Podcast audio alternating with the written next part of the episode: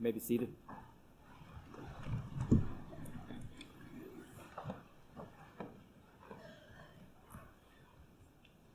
So, Ardell and I really don't own many priceless objects, but one of them hangs on a magnetic strip right by the stove.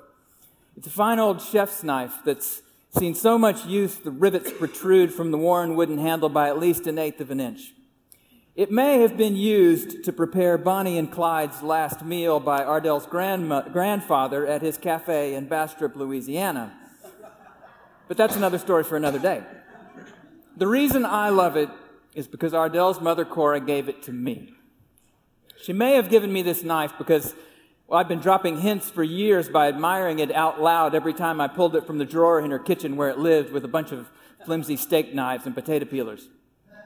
But what she said was, I ought to go ahead and take it because Ardell's sister Dorcas might get her hands on it someday and wouldn't know any better than to run it through the dishwasher. now, you should know that Cora would have said this even if Dorcas had been standing right there with us. But a moment later, she would have realized Dorcas's feelings could have been hurt by the statement and would have blurted out a long and heartfelt apology before determining whether her feelings actually had been hurt it's not quite right to say Cora was an unreflective, unreflective person. It's just that she put whatever she felt right there out into the world immediately and reflected on it afterwards. well, Ardell and I were in the Double Wells Assembly of God Church a few miles outside Pine Bluff to bury Cora Pote a year ago today. And hers was the most fully unveiled face I think I've ever seen. Ardell's family and mine were pretty different. I'm the oldest of two. Ardell is Cora's 13th child of 14 by birth and two more by adoption. This means our son Alden could be my parents' very first grandchild and the 47th for Cora and Henry, who were far from through at that point. But Cora could put her overfull quiver, as it were, to good use. Back in the 1960s, upon realizing that an African American family was not going to be served communion at their church one Sunday, Cora didn't ruminate about what she might do. She stood up mid service and announced that Jesus' blood was shed for each and every person, and she would not be part of a congregation that refused to include any of his children. Then she gathered up the considerable train of her family and marched them out the doors of the church. now, if some of the details of this story are disputed by some members of the family. that Cora was capable of making such a scene is not. After all, this was the woman who thought it really unfair that boys were allowed to take off their shirts in the sweltering Arkansas heat, but the girls were not. She told her children this as they were working in the garden one day, and when the boys continued to ignore her, for, her plea for fairness, she said, All right then, and removed her own shirt which made her point quite effectively, I'm told. Unveiled. That's what Cora Pote's Christian faith was. Unveiled. Startlingly so at times. Well, I got to thinking about Cora this week not only because of the anniversary of her burial, but because I kept getting tripped up by that reading from 2 Corinthians. Did anybody else notice it? I know we're not supposed to look over at the epistle when we've got Moses on Sinai and Jesus with the three great prophets at the Transfiguration, but did anybody notice what St. Paul just said? He said, You know, we need to be bold people, not like that sheepish old Moses guy who put a veil over his face after he talked to God. We're going to let our unveiled faces shine with the glory of God no matter who it blinds. Moses, y'all. St. Paul is throwing Moses under the ark, I guess. and not Moses on just any old day in the life of this greatest of all the prophets, right? Moses, on the day he brings those two stone tablets written by the finger of God back from the face to face conversation he's had with God and somehow survived. Paul says, What was he thinking? Putting a towel on his head when it's all shining with glory. Whatever you do, don't live like that guy. I know Cora liked St. Paul. She probably could have quoted to you half of everything he wrote. But this was the first time it occurred to me that Paul might have really gotten a kick out of Cora, too. She was sure with him on the complete unveiling of our lives thing. The Pentecostal faith of my in laws was very strange to me. But I don't believe there's a perfect expression of Christianity, nor do I believe there's any expression of the faith without some kernel of genius. And I think the genius of the charismatic churches lies in this sense that there is a great spiritual power in letting go of our inhibitions. The notion that if we could become utterly unveiled to one another, we could come, become utterly transparent to God, and that we could be beautifully changed in a process like that.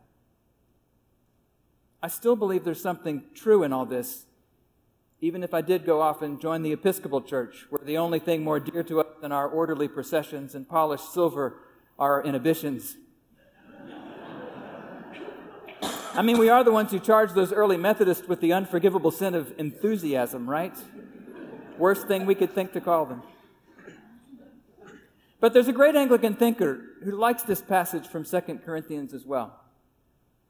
Rowan Williams preached about it at the wedding of his friend, a theologian named John Milbank. And he described a marriage as, as a lifelong process in which two people unveil themselves to each other. A process of letting more and more of the truth about themselves be known by the other, a way of looking at each other more and more truthfully over time. He was speaking at a wedding, but he made clear that this is what God intends for all our relationships to some extent. And this unveiling of ourselves requires two things, he said it requires truth and it requires love. Both are absolutely necessary.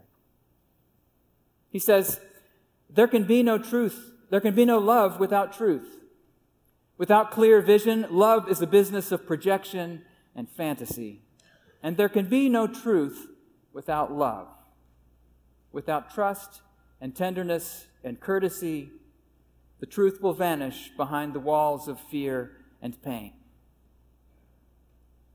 This is a word for us in our time, isn't it? If Paul overdid it a little in his takedown of Moses in search of a decent metaphor, he was on to something we do still need to hear. We can't scream the truth as we see it at each other and expect anything true to emerge from our lives. We'll keep it all covered up in defensiveness and fear. But love is what makes the space for truth, always. Love, which includes this readiness to forgive is what gives me the space to unveil the truth about myself to you. If I think I'll be judged and rejected, the veil's staying on. But if I think this is a place of love, I might let it slip a little and see what happens. And what Paul says is that we get to see more than just one another when we let our veils fall. He says, Your faces, your face and my face, and the face of any other human being who's willing to let the veil come off, these are mirrors for the glory of God. A glory that can change us into its likeness if we'll let ourselves be exposed to it in each other. So I wonder who are the Cora Potes and the St. Pauls in your life today? The people who will call the bluff of the conventions and inhibitions that keep us from the truth about ourselves and the world People who will call out anyone, even Moses, if that's what it takes to name the veils the world gives us to walk around underneath. Friends like these will challenge us and they will infuriate us at times. This was true both of St. Paul and my dear mother in law for me. But they can also call us to a better way, a truer way. But if we think our spiritual work is to will ourselves all by ourselves to be a little bit more like them, even to be someone more honest, transparent, and true, we're probably just exchanging one veil of personality for another. It takes truth and love in community to be transformed. Truth and love. Only that, but all of that. And always with one another. Because when truth and love make it safe enough here at Calvary for the veils to drop, the place where I'll then see a reflection of God's face will be yours. Amen. Amen.